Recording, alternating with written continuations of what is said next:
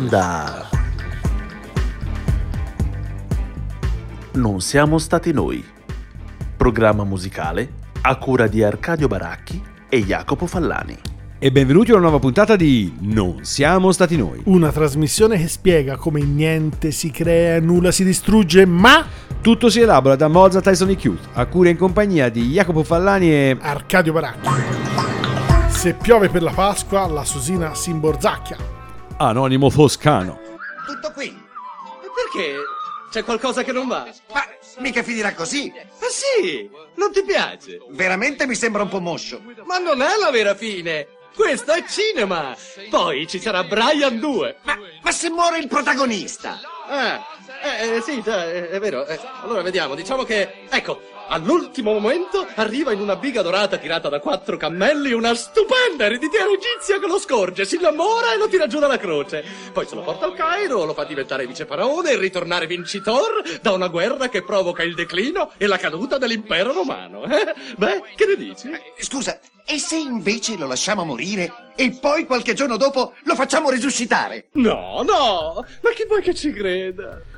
Una cena pagata... No, una cena Io non pagata l'ho mai no. sentito, eh. Esatto, una cena pagata no, ma un caffè, un cornetto sì, a chi ci spiega che cosa sarebbe la Susina. La Susina Si- come? Hai detto? imborzacchia. Imborzacchiata. Mm, siamo più incuriositi che eccitati, mettiamola così. Sì, ma... perché è una cosa, sembra un'ascendenza milanese, ma Esatto. è dato per proverbio toscano. No, insomma, Milano, imborzacchia. Imborzacchia.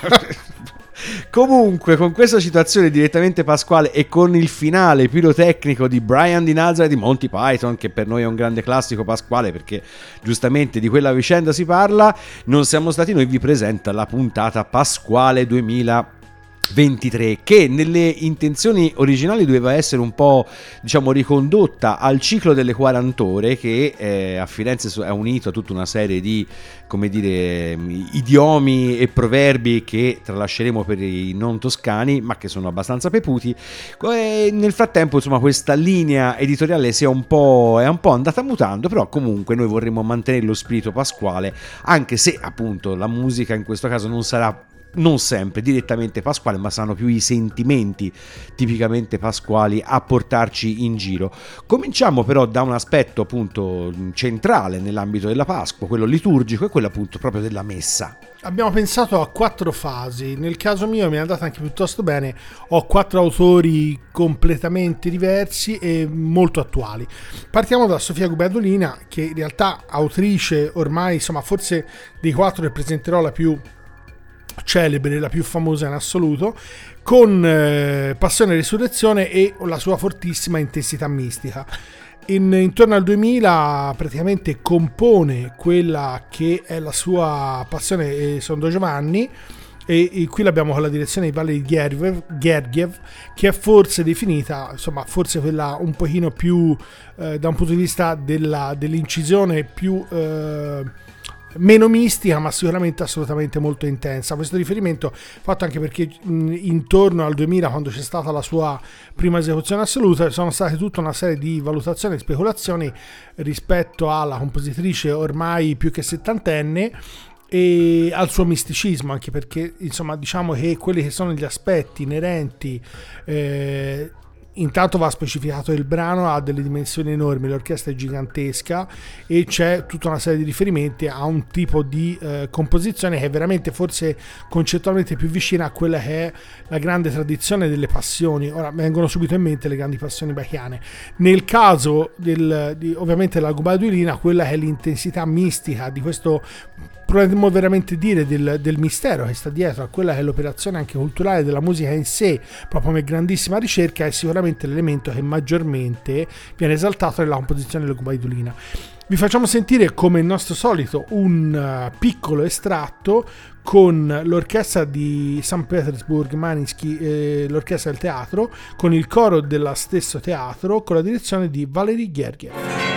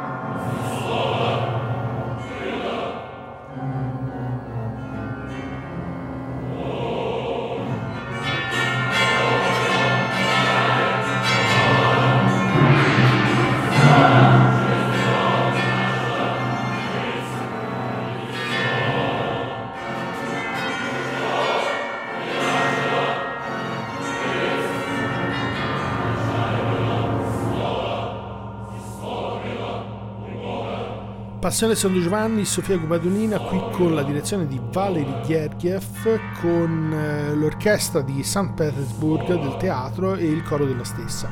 Come dicevamo, forse abbiamo cominciato, almeno ho cominciato con la Gubaidolina che sicuramente fa del misticismo quello che è il tratto sicuramente principale il, eh, Sofia Comedolina è sicuramente la, la, più celebre di quelli che sono gli autori che andrò a presentare. Nata nel 1931, questa composizione è del 2000, per cui aveva già 69 anni e la sua grande eh, fama si è sicuramente diffusa alla fine degli anni 90 ha avuto una storia piuttosto difficile anche perché in ambito russo insomma l'affermazione di un tipo di scrittura eh, più moderna e contemporanea tendenzialmente ha trovato tutta una serie di ostacoli, non perché in Occidente non ne abbiano avuti, ma eh, fondamentalmente ovviamente in ambito russo eh, anche successivamente alla seconda guerra mondiale, insomma, il, tutto quello che è stato lo sviluppo di innovazioni e sicuramente di linguaggi non inseriti in quella che era la, diciamo, la cultura mainstream nell'ambito russo ha sicuramente avuto tutta una serie di difficoltà. Delle due incisioni presenti vi abbiamo fatto ascoltare quella di Gergiev, l'altra viene spesso però definita assolutamente più mistica e è quella collegata poi alla sua prima intorno al 2000. La compositrice che è russa e in parte tartara è sicuramente probabilmente quella che della serie di autori, a parte l'ultimo vi farò sentire, è quella che probabilmente è più legata alla tradizione vera. Eh, nel senso più stretto cristiano del, del, termine, per cui più legata a quella che è veramente probabilmente la festività, anche con eh, ovviamente un'ottica fortemente legata alla propria terra, per cui a quella che è la tradizione ortodossa della stessa. Che come abbiamo sottolineato anche in altre puntate in altri anni, giustamente oggi ha tradizioni un po' variate, per appunto la fede ortodossa la Pasqua rimane forse la festività centrale eh, per antonomasia. Tant'è vero che anche il mio brano, appunto dedicato alla liturgia, affonda proprio in quel tipo di, di tradizione. Stiamo parlando dei brani che vengono comunemente chiamati stichi.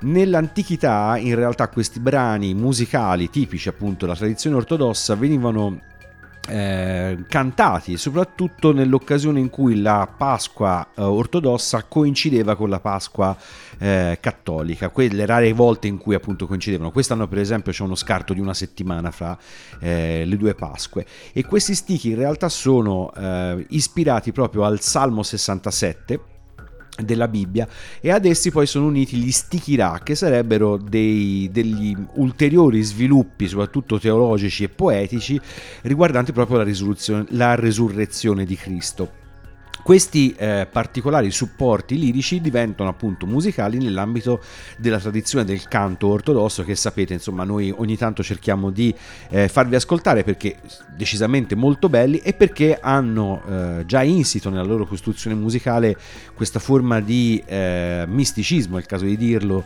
e di eh, grazia diciamo tipica di alcuni canti religiosi come ancora oggi possibile ascoltare. Il brano che ci andiamo ad ascoltare in realtà non ha un vero e proprio titolo, viene viene eseguito dalla fratellanza del monastero di Bigor e quindi ci andiamo ad ascoltare appunto uno stichi pasquale. Volete cosa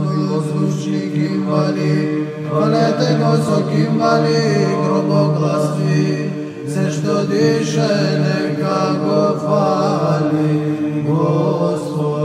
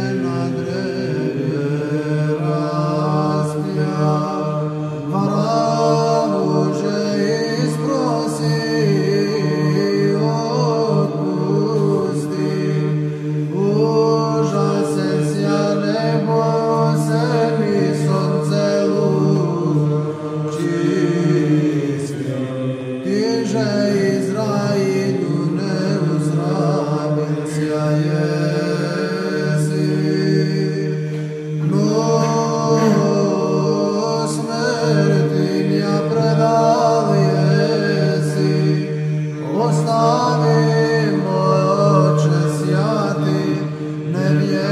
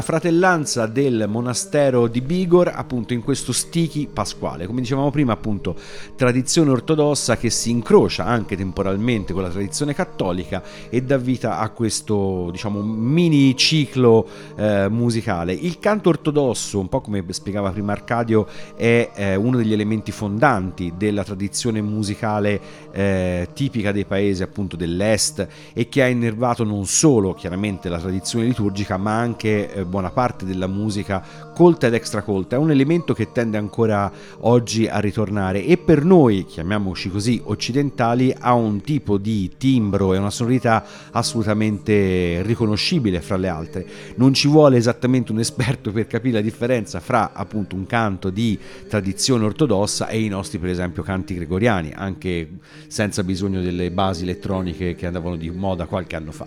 Però appunto una tradizione fortemente legata appunto alla Pasqua che come dicevamo centrale nell'ambito della, della fede eh, ortodossa e quindi molta produzione musicale appunto legata proprio a questa festività molto ricca e sicuramente sempre molto interessante da andare a, ad ascoltare. Ma a questo punto ci spostiamo dall'aspetto tipicamente liturgico per appunto eh, assurgere a livelli un po' più alti. Parliamo della cosiddetta adorazione.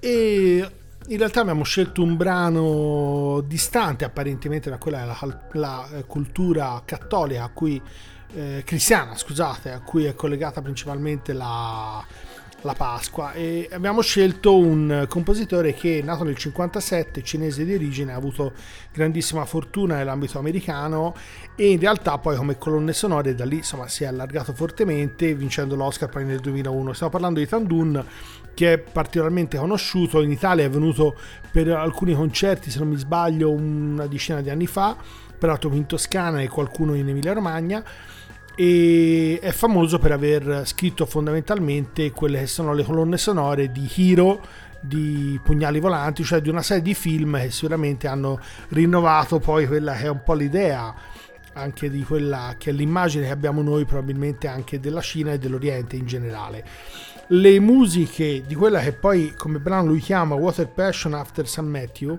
in realtà è un brano che eh, si ispira fondamentalmente all'acqua che è un elemento che in realtà Tanduri utilizza anche in altri ambiti.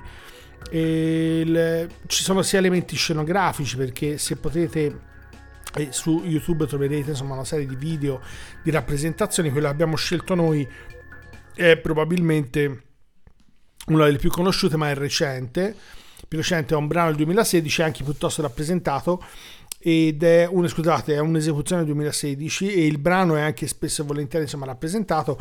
È con eh, l'accademia col coro dell'accademia di Lubecca e con l'orchestra di Shanghai con la direzione dello stesso Tandun.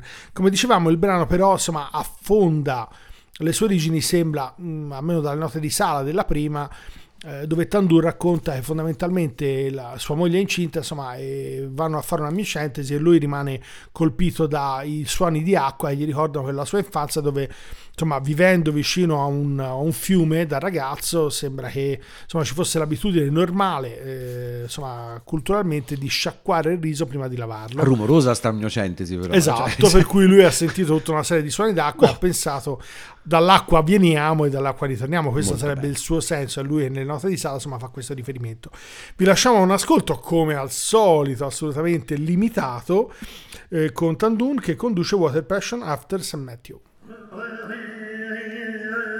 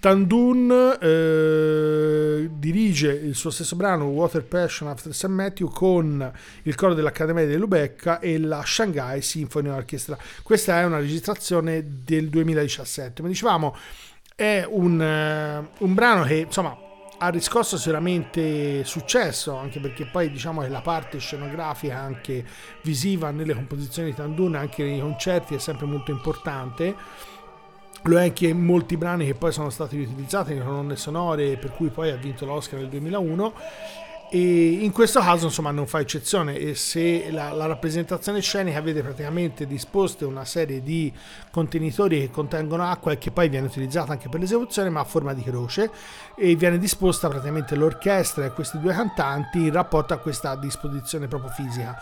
Peraltro insomma nella, lo trovate anche su youtube come rappresentazione proprio video all'inizio sono illuminate con delle luci dal basso, poi spariscono e poi ritornano per far apparire sia l'orchestra che questa struttura grafica. Questi elementi sicuramente hanno una fascinazione forte, forse come composizione, come compositore è quello che probabilmente più vicino a quello che può essere un gusto internazionale e ha una visione diciamo più trasversale di quella che però è una festa eh, prettamente fondamentalmente di natura catto- e cristiana. E restiamo comunque nell'ambito appunto di questo sentimento appunto quasi acquatico con Elbow. Elbow è sostanzialmente la creatura di Guy Garvey che oltre a essere la voce del gruppo è anche uno dei principali compositori e soprattutto l'arrangiatore. Al cuore diciamo del suono di Elbow c'è questo concentrato di eh, romanticismo quasi vecchio stile che spesso Garvey cerca di mandare assolutamente a braccetto con il tema delle, delle, loro canzoni, spesso melanconiche, romanticismo un po' d'antan, però appunto è interessante notare come eh, il tentativo sia sempre quello di creare una musica che sia eh, assolutamente complementare rispetto alle parole. In questo caso The Bones of You, che è il brano che ci andiamo ad ascoltare, oltre ad essere appunto un brano che parla proprio specificatamente di adorazione estatica, in questo caso di carattere amorosa, Garvey lo fa accompagnare proprio da una sonorità che anche noi nel nostro immaginario ricolleghiamo proprio alla musica liturgica. Questo coro, per esempio, dei scusate, questo uso dei cori e di una certa vocalità appunto quasi gospel che innerva tutto questo brano che sì vuole essere d'amore ma che in realtà ha un approccio mistico diciamo all'amore così come avremo modo di vedere in altri brani durante questa puntata. Questa è un po' la caratteristica principale appunto di Elbow quindi ce l'andiamo ad ascoltare con questo The Bones of You Elbow. So I'm there charging around with a juggernaut brow Overdrive speeches and deadlines to make. Cramming commitments like cats in a sack. Telephone burning a purposeful gate. When out of the doorway the tentacles stretch of a song that I know in the world moves in slow mo. Straight to my head like the first cigarette of the day. And it's you and it's May, and we're sleeping through the day. And I'm five years ago, and three thousand miles away. Do I have stood in the street like a sleepwalking teenager. No, and I dealt with this years ago. I took a hammer to every memento, but image on image, like beads on a rosary, pull through my head as the music takes hold, and the sickener hits. I can work till I break. But I love the bones of you that I will never escape. And it's you, and it's me, and we're sleeping through the day. And I'm five years ago, and 3,000 miles away.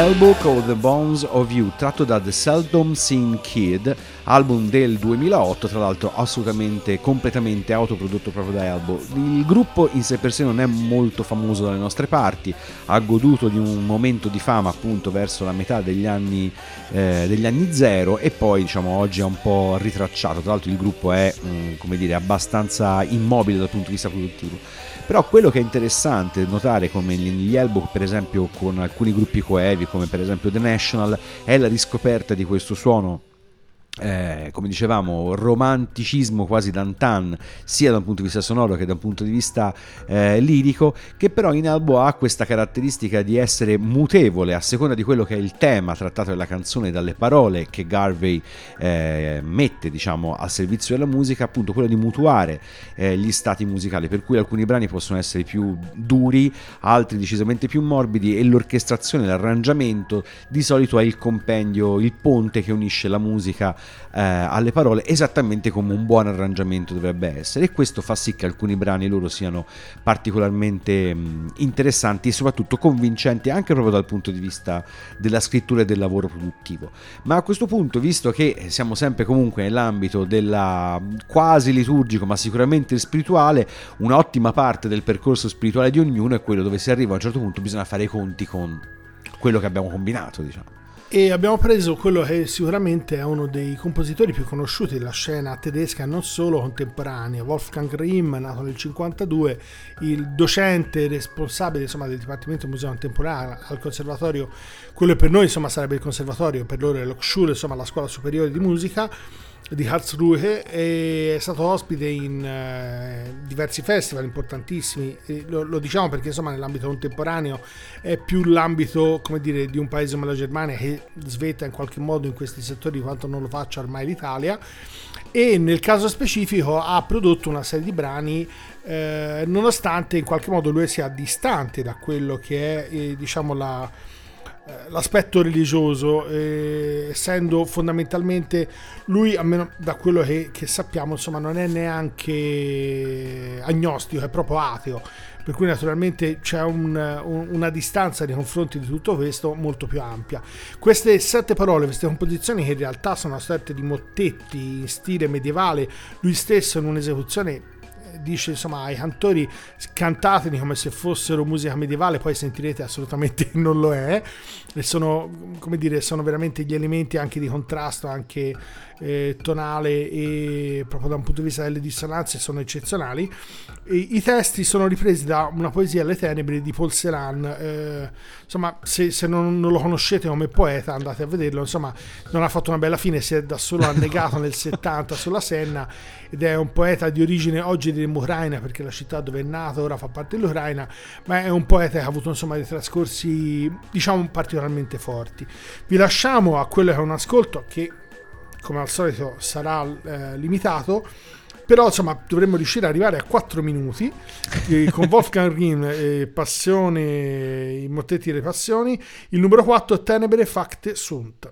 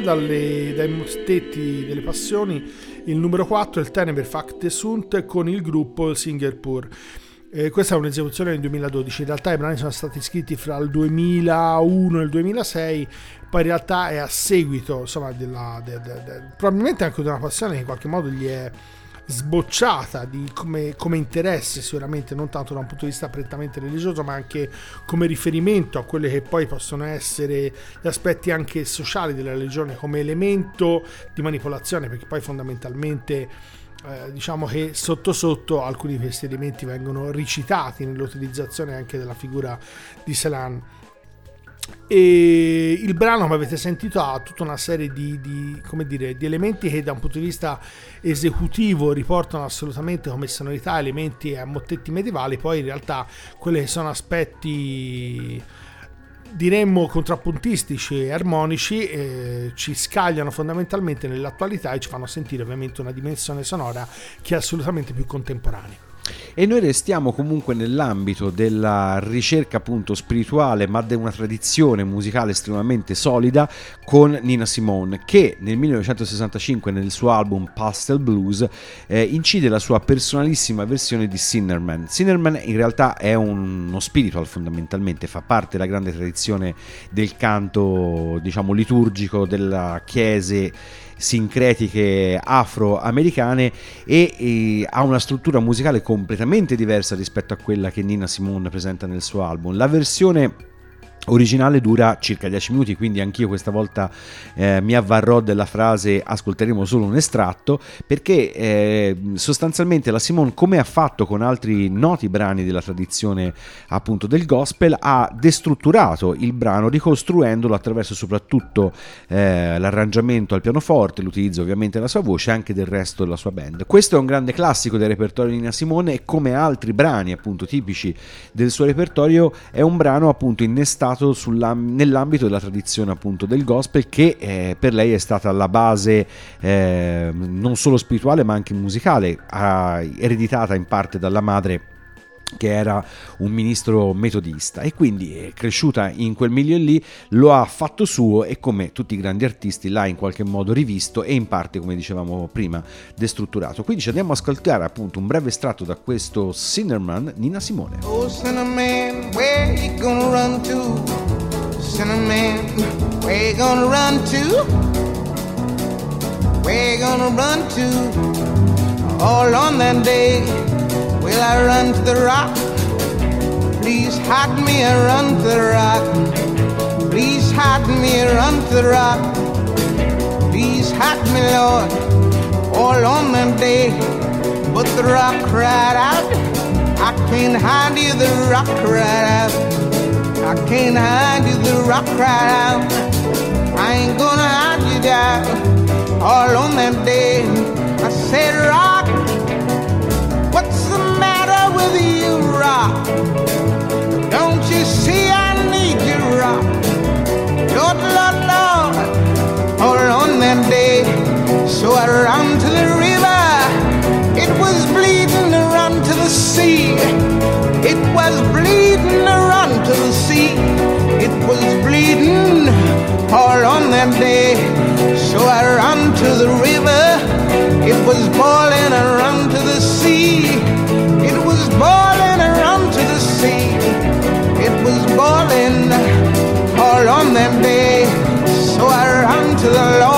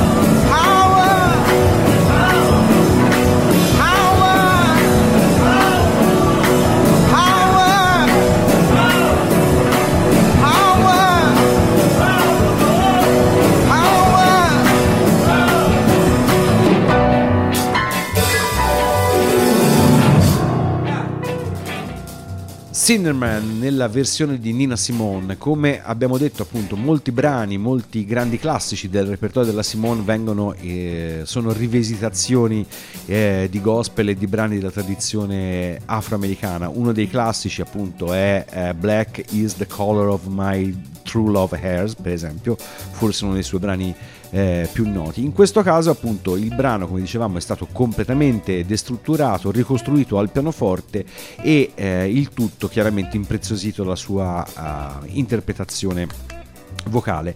Nell'album Pastel Blues, dove appunto eh, Cinnamon fa la sua apparizione, la Simone si prende semplicemente il titolo di, di arrangiatrice diciamo, del brano, non si accredita nessun tipo di eh, merito autorale, questo appunto a ricordare che il brano era preesistente rispetto al suo rifacimento. Questo diciamo, abbastanza anche tipico del personaggio che noi amiamo ogni tanto proporvi appena ce ne abbiamo l'occasione. Ma a questo punto sull'ultima tranche, visto che di Pasqua parliamo e visto che la Pasqua è caratterizzata dalla resurrezione, perché non parlare proprio di resurrezione? A parte il brano di Wolfgang Grimm, in realtà ho utilizzato quasi tutta una serie di brani che fanno parte di una commissione che praticamente Helmut Rilling, che era, era intorno agli anni fine anni 90, il responsabile della dell'Accademia Internazionale Bach di, Stuttgart, di Stuttgart scusate, e aveva commissionato quattro brani per cui a Wolfgang Rim, a Sofia Gubadolina, a um, Tandun e l'ultimo praticamente a Goliov, questo compositore che però essendo di origine ebrea all'inizio aveva rifiutato perché la passione ovviamente il, il tema era la passione per fondamentalmente celebrare la passione secondo Matteo di Johann Sebastian Bach e i suoi 250 anni e questa passione che poi peraltro è quella che ha dato vita all'associazione olandese nel 1921 e che è forse quella che poi un po' ha condotto a una grande rinascita che è partita nei primi dell'Ottocento della figura di Bach. Però eh, Goliev praticamente all'inizio sembra rifiutarsi, poi due anni dopo, intorno al 98, comincia a lavorare a questo progetto e poi fondamentalmente, eh, dopo aver apparentemente rifiutato, tira fuori fondamentalmente una passione. Io l'avrei comunque fatta. Esatto, diciamo. questa sembra la versione.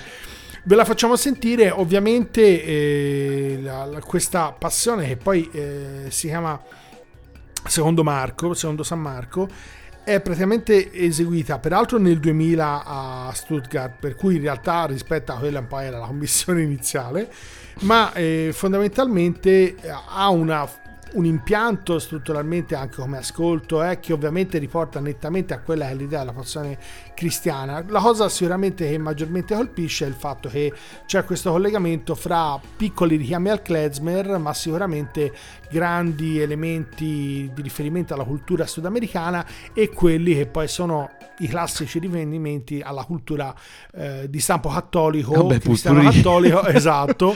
Eh, dell'ambito ovviamente della, della, passione cattolica. Vi facciamo sentire sicuramente un piccolo estratto, fondamentalmente penso solo parte del primo movimento che arriverà già a 5 minuti e 50, che non ci arriveremo, e ve lo facciamo sentire con Scola Cantorum del Venezuela e Alberto Grau, la direzione di Anna Maria Riga e l'orchestra La Passione.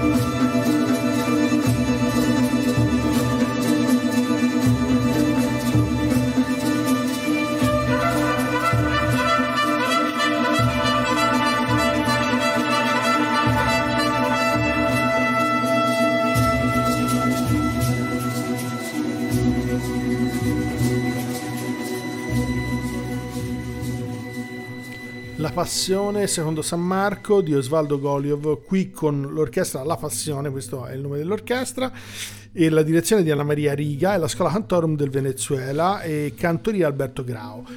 Questo brano insomma è un po' limitato a dire anche perché dura praticamente più di un'ora e 40, in realtà poi come dicevamo anche se tutte le citazioni di elementi che... Eh, rientrano nella composizione di questo brano, alla fine sì, sono presenti, nel senso tutta la parte ovviamente di riferimenti culturali e sonori e musicali a quella che è il Sud America e sicuramente anche elementi strutturali della tradizione delle passioni eh, cristiane europee e alcuni elementi klezmer che probabilmente insomma sono meno eh, così evidenti ma che fanno come dire compaiono all'interno di quella che è la struttura complessiva del brano. Come dicevamo inizialmente, il, il suo autore Goliov, essendo di origine ebraica, non aveva pensato di accettare questa commissione. Ciò nonostante. Ciò nonostante, poi due anni dopo, in realtà, dopo essersi messo a studiare il testamento, si era messo a comporre questo, questo brano e poi alla fine insomma ha visto la luce della sua prima proprio nell'anno 2000 e proprio a Stuttgart dove poi insomma era stata commissionata insieme agli altri tre autori. In realtà dei brani che vi ho fatto sentire l'unico che non ho trattato la passione è Wolfgang Rim di cui però ho fatto sentire quelle che sono le composizioni di sette mottetti successivi che in qualche modo sono una elaborazione un, un attimino ancora più, più completa di quella che Rim avuto successivamente alla composizione della sua passione. Comunque è bello perché di solito i committenti consegnano in ritardo, non è che dicono di no e poi consegnano ugualmente. Vabbè, lui ci ha messo due anni, poi ci ha pensato, poi ci ha lavorato. E... Due anni, sì. ci ho pensato quei due anni. Esatto. No, no, gli stavo detto quattro anni prima. C'era, c'aveva tempo. C'aveva, esatto. Comunque restiamo nell'ambito dell'eclettismo musicale, diciamo così, anche se non appunto di così ampio spettro con eh, Marta sui tubi.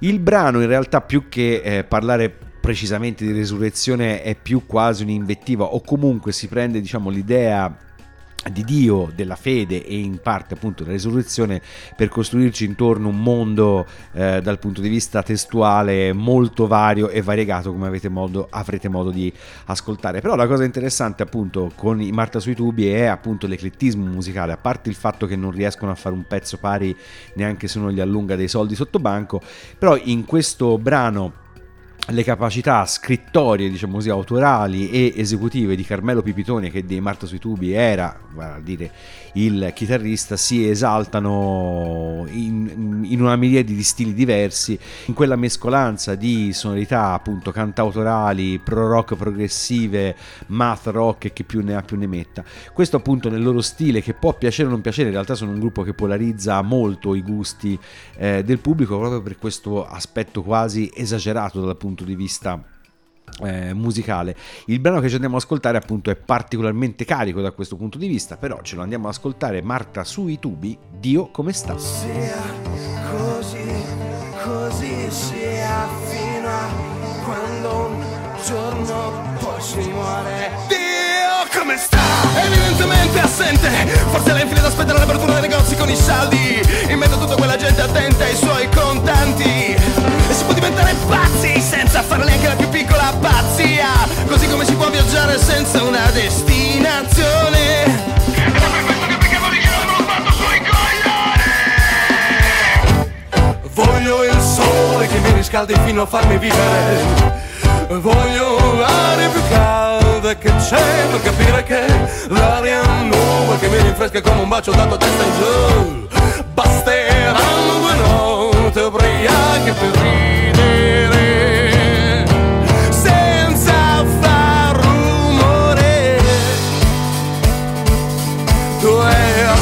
e sguardi per vedere dove vanno i piedi. Inciampo sulla mia incertezza e corro dritto fino al limite. Sentirsi come una bugia sul punto di essere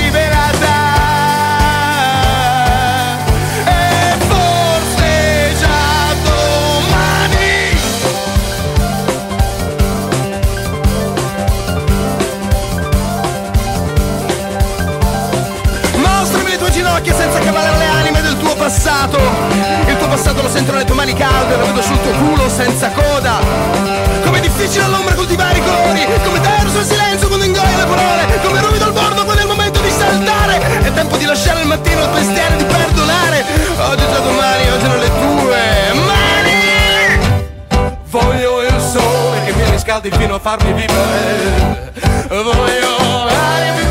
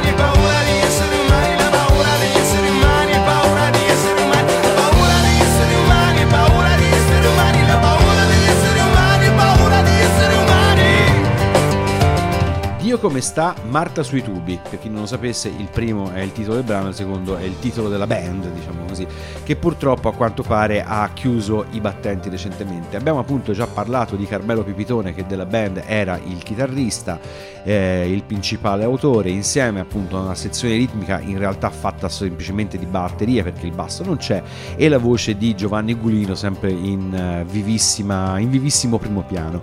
Come dicevamo un gruppo che ha molto polarizzato i gusti perché al di là del fatto che comunque questa abilità tecnica e strumentale è sicuramente eh, come dire, invidiabile e anche molto appariscente, da un altro punto di vista sembrava sempre fagocitare le eh, capacità appunto espressive della band, tutta molto concentrata a una musicalità in alcuni passaggi decisamente troppo complessa e forse anche un po' troppo compiaciuta. In questo caso appunto siamo andati a beccare un brano fra i più esagerati di un album che ne contiene diversi esagerati, l'album era Sushi e Coca del 2008 e questo appunto perché eh, se non si parla proprio di risurrezione quantomeno il brano è come dire decisamente una spinta, una sveglia, ecco non vogliamo essere irrispettosi, importante rispetto anche alla musica molto molto importante e densa che abbiamo ascoltato in questa puntata. Ma a questo punto, visto come da tradizione che il contributo, che come al solito ci sarà letto da Arcadio, eh, si avvicina, restiamo comunque più o meno attanagliati al tema pasquale con un autore che diciamo non va famoso per la sua spiritualità.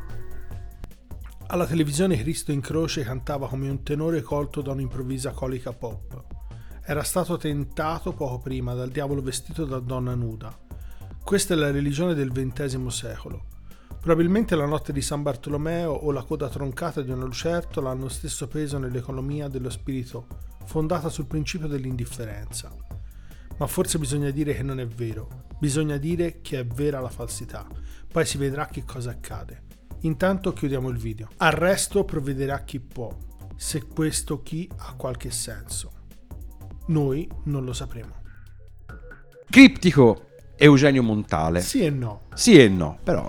Esatto ve, esatto, ve l'abbiamo lasciata lì, appunto, come, come, dicevamo, l'ispirazione pasquale qui è molto lasca, anzi è praticamente... pazzesco. Eh? eh? Comunque un grande anticipo. Esatto, comunque una serie di temi non prettamente pasquali, ma eh, fonte comunque base di una serie di riflessioni, appunto, come diceva giustamente Arcadio, molto molto molto in anticipo eh, sui suoi tempi. Un giorno riusciremo a farvi sentire anche, non mi ricordo chi è il poeta che eh, durante un'intervista fa il nome di Montale e poi dà un colpo di tosse e qualcuno su YouTube si è divertito a montare dei video di 40 minuti di tipo Ungaretti che dice Montale e tossisce. 40 minuti di questa cosa qua.